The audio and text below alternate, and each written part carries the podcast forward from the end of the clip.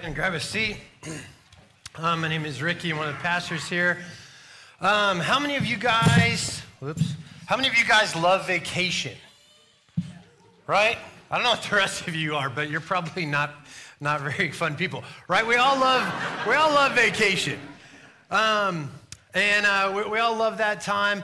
And, uh, you know, for me, I, uh, I'm a seven on the Enneagram. And so, like, I want to maximize the trip vacation wherever I go.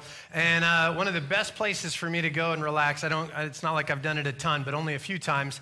But man, I love those all inclusive places. Like down in the Caribbean, I've been to, been to a couple of them in, the, in Mexico, and they're awesome because it's like, oh yeah, hey, I mean, like here, it might be like, ooh, ah, should I get the steak? I don't know. That's kind of that's kind of a little pricey. But wait a minute, I've already paid for it down there. Yes, I will take it. Chip squawk shrimp. Yeah, you want that? I don't even know what that is. You bet.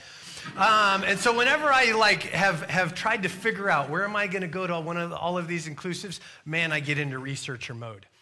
I'm trying to find out, hey, what is the absolute best spot? I really use a lot of discernment. Okay, hey, if, if we're paying for the all inclusive, we need to make sure hey, does this place have legit food or is it kind of crummy food?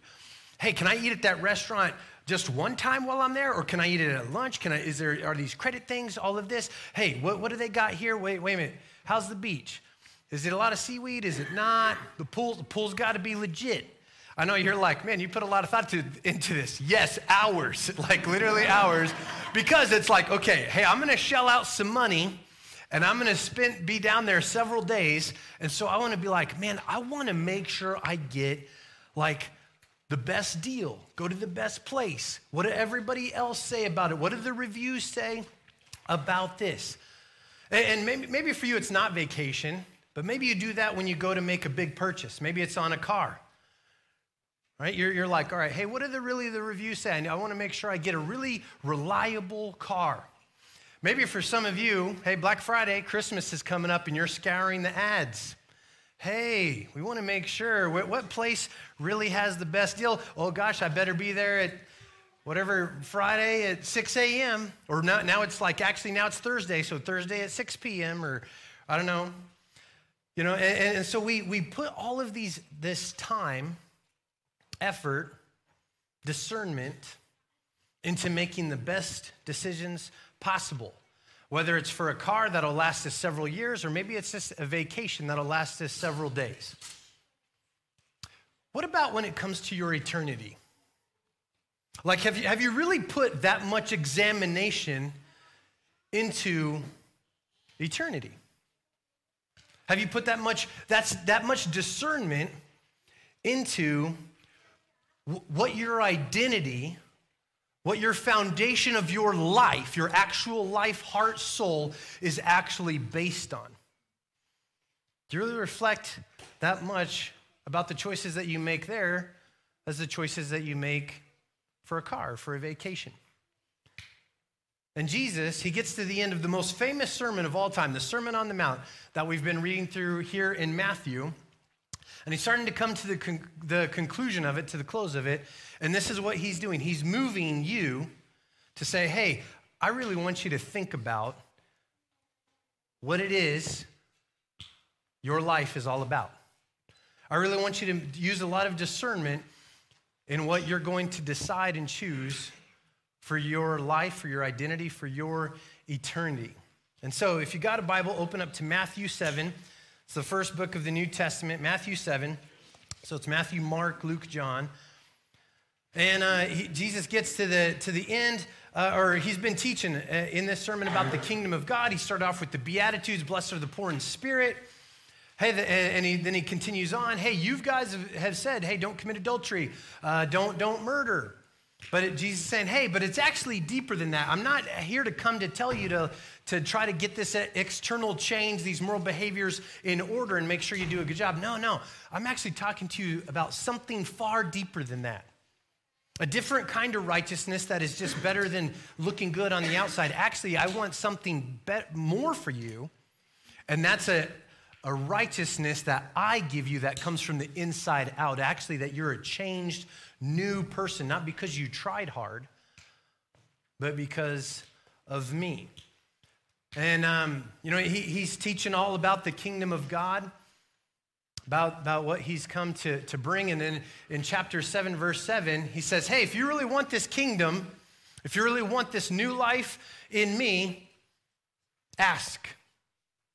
Ask, right? I mean, if you think of all the other world religions, right? It's like, hey, here's, here's the teaching, here's what you need to do, and then what's the encouragement to you? Now go try hard and do it, right?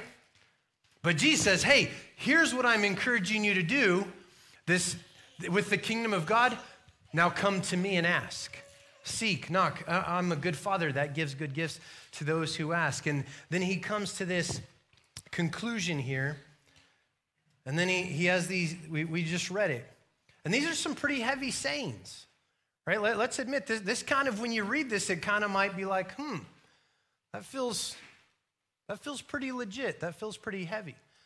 And he talks about these two paths, these two roads, two trees, two foundations and builders. And he's, he's drawing you and I somewhere and he's saying, hey, I've, I want you to discern.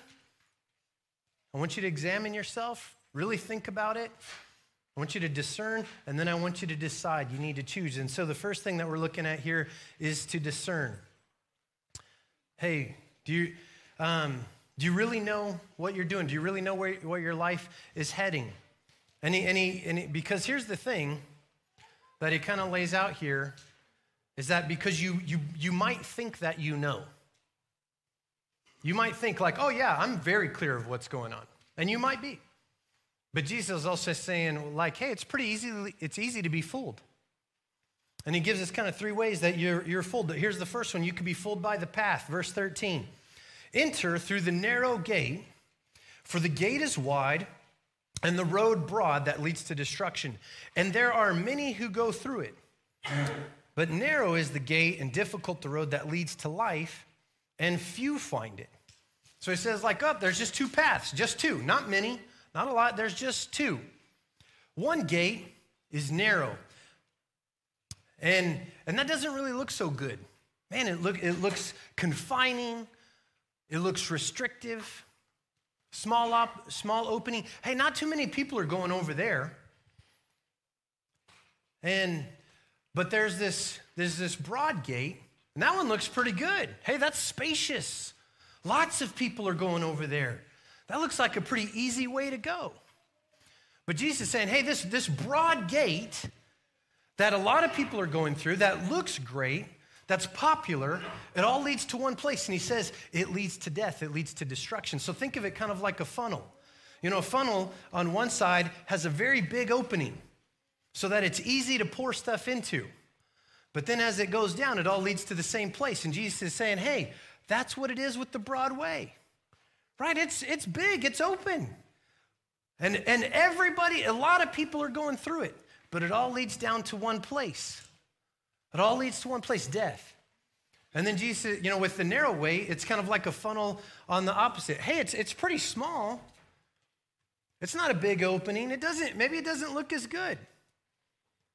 But, but what it leads to is life, leads to freedom. And you know, so, so what is the narrow gate, the narrow way or the broad way? And I think what's easy for a lot of us to do is to look at this and to be like, aha, I know it. The, the, the narrow way and the path, that's for like all these good people, the people that are doing things right. You know, they're, they're going to church, they're not murdering people, you know. That, that's, that's, that's, we like those people. Those are the people that are on the narrow path. And the broad path, uh oh, those are for those atheists and bad people. That's who's on that path. Haha, got it. But here's the thing if Jesus, if he's kind of coming to the conclusion of his sermon, and like basically it's like, hey, and now to wrap it up, there's only two ways. You would think that you would see it in the, in the previous sermon, right? Like if I got to the end of my sermon, I said, hey, in conclusion, you should accelerate slower so that you get better gas mileage. You'd be like, huh? But you didn't talk about cars the rest of the time, Ricky. What does that have to do with anything? Right? And, and the same thing is here. Because earlier in the sermon, Jesus is not comparing and contrasting good people and bad people. Right? He doesn't say, oh, there's those who pray and those who don't. Oh, he doesn't say that. He doesn't say, oh, there's those who give and those who don't. That's not what he says. He's like, oh, nope. There's a, everybody's giving, Everybody's praying. But there's something different. different. Hey, pretty much everybody's not, not murdering. Right? He's not saying, oh, there's those who murder and those who don't. No, he's like, no, no, no, no. There's those who give, and they give out of a place of what has been given to them, and then there's those who give who do it to get something from others. Hey, there's those who pray because why? Man, our Heavenly Father, He's good. He loves us, man. And then there's those who pray, and they pray, and they think that if they pray a certain way, and if they pray with their many words, then God will hear them. Right? And what, he, what he's saying is like, hey, there's those who think that they could act in a certain way to get other people to recognize them or to get God to recognize them. Other people accept me, and then if I act a certain way, if I behave a certain way, if I do all the right religious things, then God will accept me. And then he's saying, hey, and then there's those who actually are poor in spirit. You know that you can't be good enough to get God to recognize you at all. You can't be like religious enough for God to suddenly accept you. No, you're accepted by the grace of Jesus. And so he's saying, hey, everybody that's on the broad path, they're not the, the, the bad people. The broad path, if you go with, with what Jesus is saying, he's like, hey, this is everybody that's not coming to me. This is everybody that's not relying on me, on what I have done for them, what I've given them.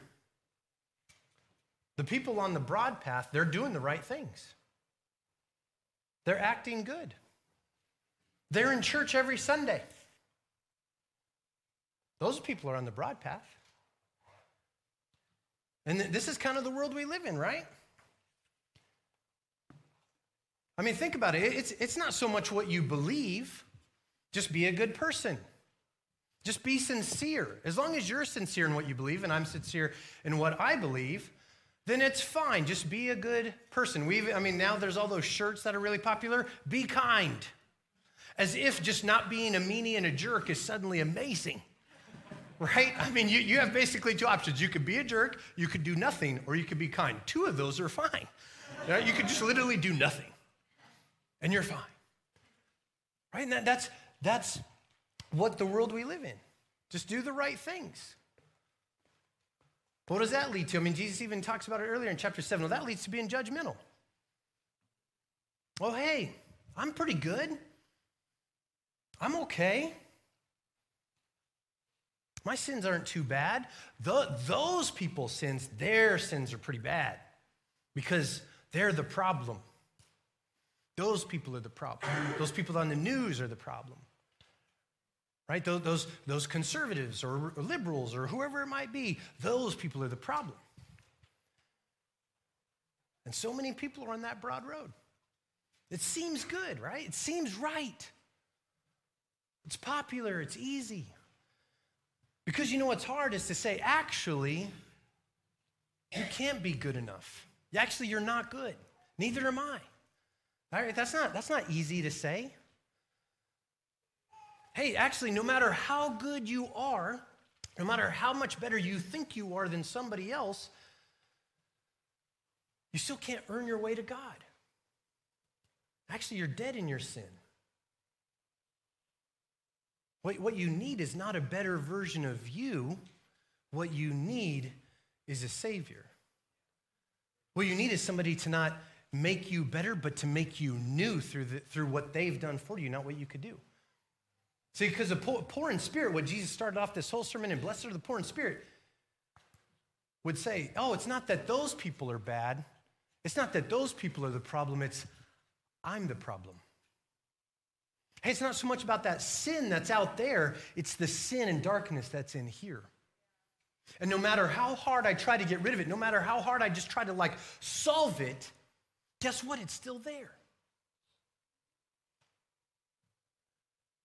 I need someone to save me. Oh man, I mean, just like Paul says, what a wretched man I am. Who will save me from this body of death? And, and so Jesus saying, hey, the broad road, that's everybody that's external righteousness, external good deeds. They're doing the right things. They believe in themselves. It looks right. And Jesus is saying, hey, but when, you, when you're trusting in yourself, guess what? Everybody, all, all these different things that are saying just look inward, that all leads to, to death, to despair. But narrow is the way that leads to life. And this should remind us of what John or what Jesus says in John 14. Jesus says, I am the way, the truth, and the life. No one comes to the Father except through me. Right? I am the way. No, notice Jesus says, even here in, in Matthew, the first step is enter the gate, enter the broad path. Enter the gate, then comes the way. Right? The world, religion says, if you try hard, then you get to enter in. Right? Hey, try hard, get your act together. Then, if you do really good, then you get to enter. But Jesus is saying, no, no, no. Come to me, enter through me, then live from that. Live from what I've done for you.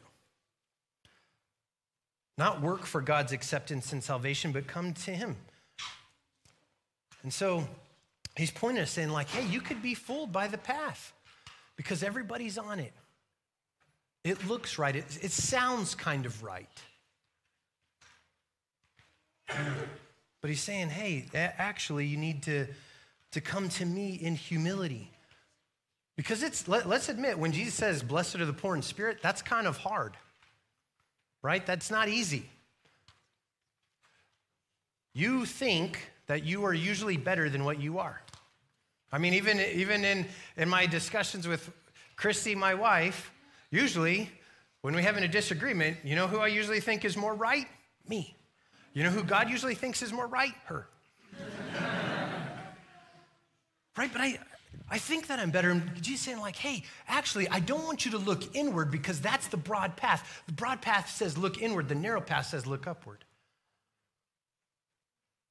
And so, he, so he's, he's encouraging you right here with this story. Hey, discern, examine what path are you really on?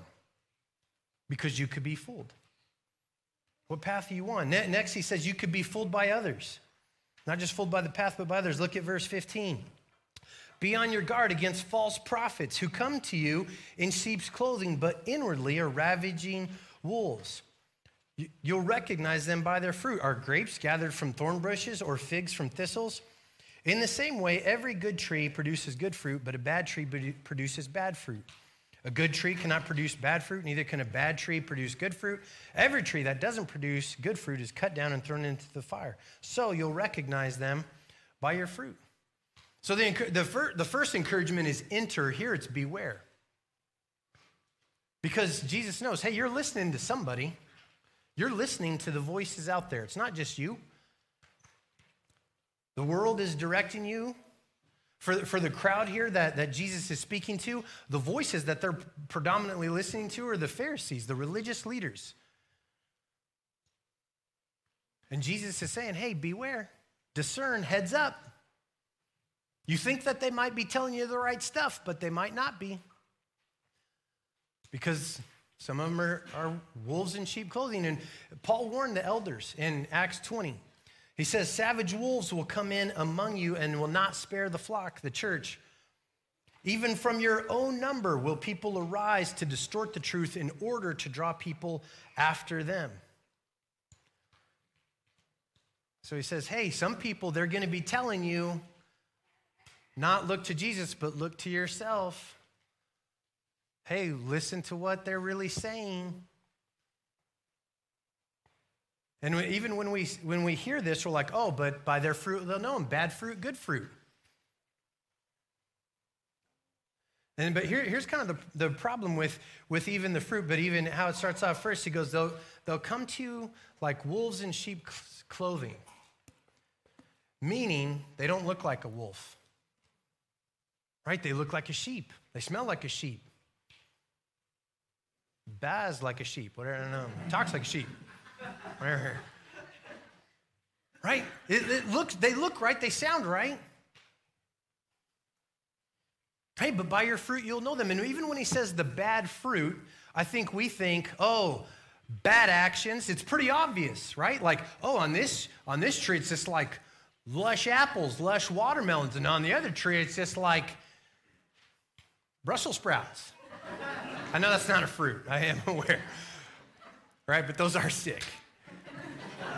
You know, they're gross, right? That, that's kind of what we think. But when he says bad here, the word more is more of like, hey, it's rotten. That, that tree is diseased. So even when he's talking about the good fruit and the bad fruit, he's saying, hey, both trees have fruit that looks good. Both externally look right, but on the inside, one is diseased. It's poison. Because the tree is poison. Because what the tree is teaching you, what the wolves are teaching you is poison. You think it looks good, it sounds good, it sounds like it leads to life, but it's looking to you rather than to Jesus. Jesus says, I am the way, the truth, and the life. You want life? It's through me. It's not through you, it's not through other stuff. And if somebody is not pointing you to the life in Jesus, it's poison. Saying you could be deceived. I mean, again, think of the world today. We have a lot of teachers, a lot of things. All roads lead to heaven. Doesn't really matter what road you are on. I think they all kind of lead to the same place. Very pluralistic. And all at its core, everything else is saying pretty much roughly the same thing. If you could kind of fix yourself up, if you could get clean yourself up, you got it. You can do it. Be good enough. And we, we kind of think, we kind of buy a bunch of that. I mean, let's just admit it. Even when Jesus says poor in, the spirit, poor in spirit, we think, yeah, sure. We've all made mistakes. Oops. We, we all do some bad stuff, but we kind of think we're kind of like Darth Vader a little bit. Yeah, I did a bunch of bad stuff, but there's still good in me. right? If you don't know Star Wars, huh, come on. Narrow is the road. Come on, guys. right? And, that's kind of how we approach it. But Jesus says, man, poor in spirit, spiritually bankrupt. And I think that when we hear that, we're like, yeah, yeah, I need, sure, I need Jesus. But, but it's kind of like, hey, I need a hundred bucks, but I got 40, and so I just need Jesus to cover the other 60. That's how we approach it. That's how the world tells you to approach it. Hey, just close the gap between the 40 and the 100. And Jesus is saying, No, you're broke. You have nothing. Actually, you have massive debt. But hey, I'm not telling you to go out there and earn it, to cover yourself, to cover your debts, and to get, get yourself, you know, on the right road. No, come to me. I'm the one that paid the price. I'm the one that gives you righteousness. I'm the one that gives you life in me. And even though that, that fruit, those teachers, whatever, whatever the world might be saying, man, it, I know it sounds good, but beware. Again, he's telling you, you can be fooled. Discern. Then the next thing, you know, he says we could be fooled by the path, we could be fooled by others, but then he says we could be fooled by ourselves. And, and this one, these, these verses, these are kind of some of the most startling ones. Look at verse 21. Not everyone who says to me, to Jesus, Lord, Lord, will enter the kingdom of heaven, but only the one who does the will of my Father. Right? Jesus says, I mean, like, look here at what people, they're, they're coming to Jesus, you know, on, on that day, judgment day. Lord, Lord. Jesus saying, man, no, I mean, even, even when the repetition here of Lord, Lord, that's emotion. You know, we, we in our writing, we just put exclamation points and emojis and stuff, right? They didn't have that. They're just like, oh, just repeat it. That shows a lot of emotion. So, so they have emotion. They're acknowledging Jesus. It's not like they're coming to Jesus and be like, we don't believe in you. You know, like, no, they're like, there's acknowledgement Lord, Lord. They'd probably mentally agree. Yeah, Jesus was a real guy, he was a teacher. Maybe they even think, yeah, I bet he died on the cross. But, but they don't really see Jesus saying, hey, you're not doing the will of my Father. You're not really actually coming to me as a Savior in absolute need of my grace and salvation. I mean, so when we even when we think, hey, the will of the Father, John 6, uh, 28 and 29, then they asked him, what must we do to do the works God requires? Jesus answered, the work of God is this, to believe in the one he has sent to believe. And so, so when these people are coming to Jesus, they're like, Lord, Lord. Right there, there's mental agreement. There's mental kind of assent to like, yeah, Jesus. But here's the thing that's all it is. Sure, Jesus, you're a cool hobby. Sure, Jesus, this is probably what I should do. Sure, Jesus. Hey, I, I grew up Lutheran. I grew up Catholic. I grew up that. Hey, my parents went to church. Hey, I did this. And Jesus is saying, I don't know who you are. I'm not a religion that you come to, I'm a person that you trust. Right? I didn't come to give you rules, I came to give you myself. This is the work that he, that he requires to believe. And this is like what, what Jesus actually even what, what, matthew says later in chapter 15 when he quotes isaiah he says these people they honor me with their lips but their hearts are far from, from, from me and so Jesus is encouraging you to say, hey, are you fooling yourself in that you're just giving God lip service? Yeah, Jesus, sure, yeah, cool. Man, is it, is it just this mental agreement? There's a lot of people that, that don't want to go to hell, but that's not it right? That it's not just like not wanting bad things to happen to you or not having a bad eternity. It's like, no, Jesus, I can't save myself and I need you completely. And I think, I think for us today to kind of contextualize it, it might be hey, there's a lot of people that will kind of say, hey, Lord, Lord, but I grew up in church. Hey, Lord, Lord, but I prayed a prayer. And Jesus is saying, like, man, but you didn't, you didn't actually trust me. There's actually no nothing actually different in your life because you're just giving it lip service. You can fool yourself. And then there's this second group. Verse 22. On that day, many will say to me, Lord, Lord, didn't we prophesy in your name? Didn't we drive out demons in your name and do miracles in your name? Then I will announce to them, I never knew you. Depart from me, you lawbreakers.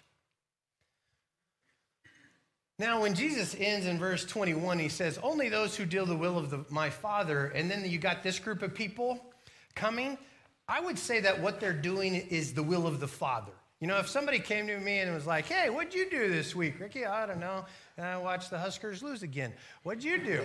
Um, sorry, you know, but they did. Um, you know, oh, hey, what'd you do? Oh, well, I cast out demons in Jesus' name. I think I would be like, that sounds like a will of the Father thing. High five. Good for you. You know, hey, we, we, we prophesied in your name. I think I'd be like, that sounds like God's kind of like, good one, right? But, but again, Jesus is not saying, hey, are you just doing the right things? You know, I mean, Matthew 20, 23, 27, he says, Woe to you, teachers of the law and Pharisees, you hypocrites. You're like whitewashed tombs, right? You look beautiful on the outside, but on the inside, you're full of bones of the dead and, every un, every, and everything unclean. In the same way, on the outside, you appear to people as righteous, but on the inside, you're full of hypocrisy and lawbreakers, lawlessness. And so, what are these people coming to Jesus with? Didn't I do the right things, Jesus? They're coming to Jesus. Hey, the outside looks good, right? Jesus, I'm, I'm doing the things. Hey, those people are just giving you lip service, but, but I'm, do, I'm, I'm hitting all the religious check marks. I'm giving to the poor. I'm praying. But this is really startling when Jesus says, But I never knew you. Not that I once knew you and you fell away. Hey, but not you never went to church and now you are. When he says, Man, I never knew you, that would also imply you never really knew me. Because you weren't trusting in me, you were trusting in your religion. Hey, you weren't trusting in me, you came to me with your good works. God, didn't I? Wasn't I a good person? Man, that's actually, I didn't come to give you immoral stuff. You never knew me. I never knew you. This, I mean, even that word there, knew, that's, that's a pretty weighty word. I mean, it's, it's like intimacy. It's like even back in Genesis when Adam knew his wife Eve. Man, you know me. This is relationship with Jesus. Not just some religion, not hitting kind of the check marks. Man, you, you came to me, you trust me in this relationship of what, not what you have done to make yourself acceptable, but actually you can do nothing. I've done it for you. And I mean, and notice in this is how confident both, both people are when they come to Jesus. Both are very confident. They're expecting this to be a really good response from Christ. And, and, and hey, I just want to let you know like, I don't want if, if you really have trusted in Jesus, I don't want to scare you. I don't want to cause any doubt in your mind that you are secure, covered by the blood of Christ. But at the same time, that I don't want to create doubt, at the same time, I don't want you to think that you really know Christ when you really don't. Because Jesus is encouraging you here to discern who Jesus really is in your life. Are you really listening to the right people? Are you really on the narrow road? Are, are you really coming to God, to Christ with your good works? Because one of the biggest, I would say, one of the biggest mission fields here in the world today are people sitting in the pews. Because what Jesus is saying, hey, there's going to be a lot. He says, a lot will come to me on that day and be like, but I was in church, right? A lot of people are going to be fooling themselves to think that they really know Christ when they don't. And again, I don't want to scare you, but I just say, like, man, Jesus is telling you to discern. Do you really know Christ? Do you, have you really trusted in him for everything? Not, not, not Jesus kind of slap some Jesus in your life. Not, hey, it's my good works and Jesus. No, it's just Jesus. You bring nothing to the table. You can't earn any part of it. People, this group of people are pointing to their religion, they're pointing to their Christianity rather than to Christ of what makes them we're okay with him. And so is he really your Lord and Savior? Is it him alone? Because Jesus, he's, he's urging you to discern this. And then, then he moves us kind of from, hey, to discern, he's moving you to decide, to choose. And, you know, it's been two, two ways, two paths, two trees, um, two, two kind of false complaints. And then he moves us to two foundations. Verse 24. Therefore, everyone who hears these words of mine and acts on them will be like a wise man who built his house on the rock. The rain fell, the rivers rose, and the winds blew and pounded that house. Yet it didn't collapse because its foundation was on the rock. But everyone who hears these words of mine and doesn't act on them will be like a foolish man who built his house on the sand. The rain fell, the rivers rose, the winds blew and pounded that house, and it collapsed. It collapsed with a great um, great crash. And so, kind of picture it in your mind. There's these two houses, right? They look awesome. Some new construction. Hey, they both have awesome windows. They both have uh, updated appliances. None of that weird old wallpaper. You know, if you're like, hey, I got that, awesome. We love it. Right? But, but they're slick. They both look great. three stall garage. Man, yeah, you're rolling. But he's like, hey, both houses look great. They look pretty much the same. But one of these is built on the rock, and one of these is built on the sand. And because of that, when the storms come, one of these is going to crash and one of these is going to be able to stand. And so, sure, there's, there's Jesus continuing for you to discern. Hey, what is your house built on? What's your what's your foundation? Now, just think, what's one of the buildings in the world that had that we kind of see this play out that has one of the weakest foundations, right? You got the, that picture there, Mark? Right, the Leaning Tower of Pisa. It's in Italy. I've never been there, but it sounds cool right? And so, so the, in case you're not sure which one is the Leaning Tower of Pisa, it's the one on that side. Um, right? It's this famous building, and it's famous actually because it's messed up, because they built, uh, because of a mistake. The, they, the builders built it on this sandy kind of shell clay foundation. And even before they finished building it, they actually already started to see hey, this thing's not going to last. This thing's already, it didn't even take the storm. It's already leaning over, and it actually would have fallen long, long time ago if they hadn't done some things to kind of fix it, to prop it up, and to, to correct it some. Uh, it would, would have already fell. And Jesus is saying, like, hey, yes, there's, again, there's this continued dis- for you to discern in your life. Hey, what is your life, your salvation, your identity? What's the foundation there? But he's, he's actually encouraging you a little bit more because the, the, it's not quite as much of a focus on just the foundation, but on the builders. Look at verse 24. Hey, therefore, hey, in light of everything that I've said, everyone who hears these words of mine and acts on them is like a wise man. Right? It's about the wise builder and the foolish builder. Everyone who hears these words of mine and doesn't act on them is like a foolish, foolish one who built his house on the sand. See, both builders hear the words of Jesus. They're both listening to everything that Jesus is saying, but only one of them actually acts on Jesus' words, and one doesn't. See, it's not those who hear Jesus and those who don't. Everybody's hearing. So then you, you know, how do you know what foundation you're building on? And Jesus is saying, hey, You'll know because a storm will, will come.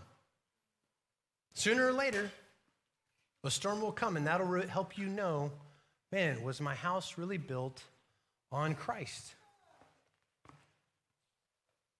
Maybe for you, I mean, like, think about it in your life. What is it that you can't absolutely possibly imagine losing? Or think of this what is it that you worry about, pray about the most? I mean, the thought of losing it, you almost can't stand it. Maybe it's how well you do in school.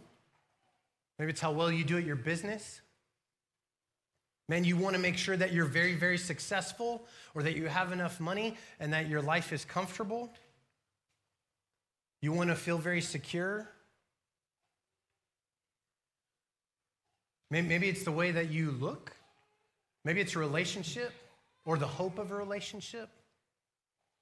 Maybe it's just what others think about you. I mean, and, and, let's get real. It's easy to be like, oh, no, it's not. None of my life isn't built on any of that stuff. I mean, if you're a parent and your kid starts misbehaving, mine never do. Are you, do you find yourself getting really angry just because they misbehaved or because you're embarrassed?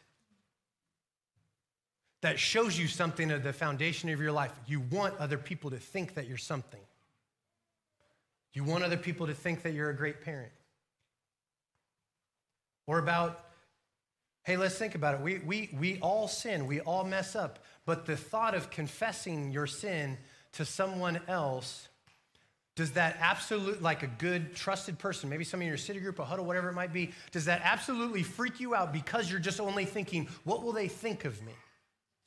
rather than, man, Jesus said, confess your sins to one another so that you may be healed. Man, I'm just going to confess this so that, that Jesus could shed light in, in, into my life. Or even confessing your sin to God. Let's say that you do something bad. Let's say, or, or you do something that you know that you should have done, but you don't, and you feel it. Do you run to God?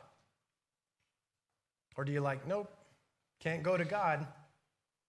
That probably shows you that you think that you can go to God with your good works rather than His grace. Right? That's what it's revealing to you. And Jesus is saying, hey, your life, your identity, your salvation, it will be based on something. It could be based on something shallow, like money, or your good works, like, like that's like the sand. Or your identity could be, your life, your salvation could be built on the rock in Christ and what, what he thinks of you, what he's done for you. And so he's, he's, he's urging you to not just discern, but he's saying, hey, decide, choose. What's it going to be? You will take a road, you will have a foundation. What are you going to choose? What will it be?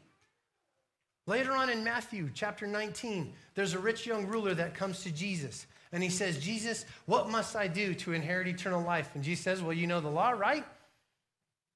Love your neighbor, love God. And the guy says, Yep, done all those things. Jesus, knowing his heart, says, Well, there's still one thing you lack. Why don't you sell everything you have and give it to the poor, and then you will have treasure in heaven?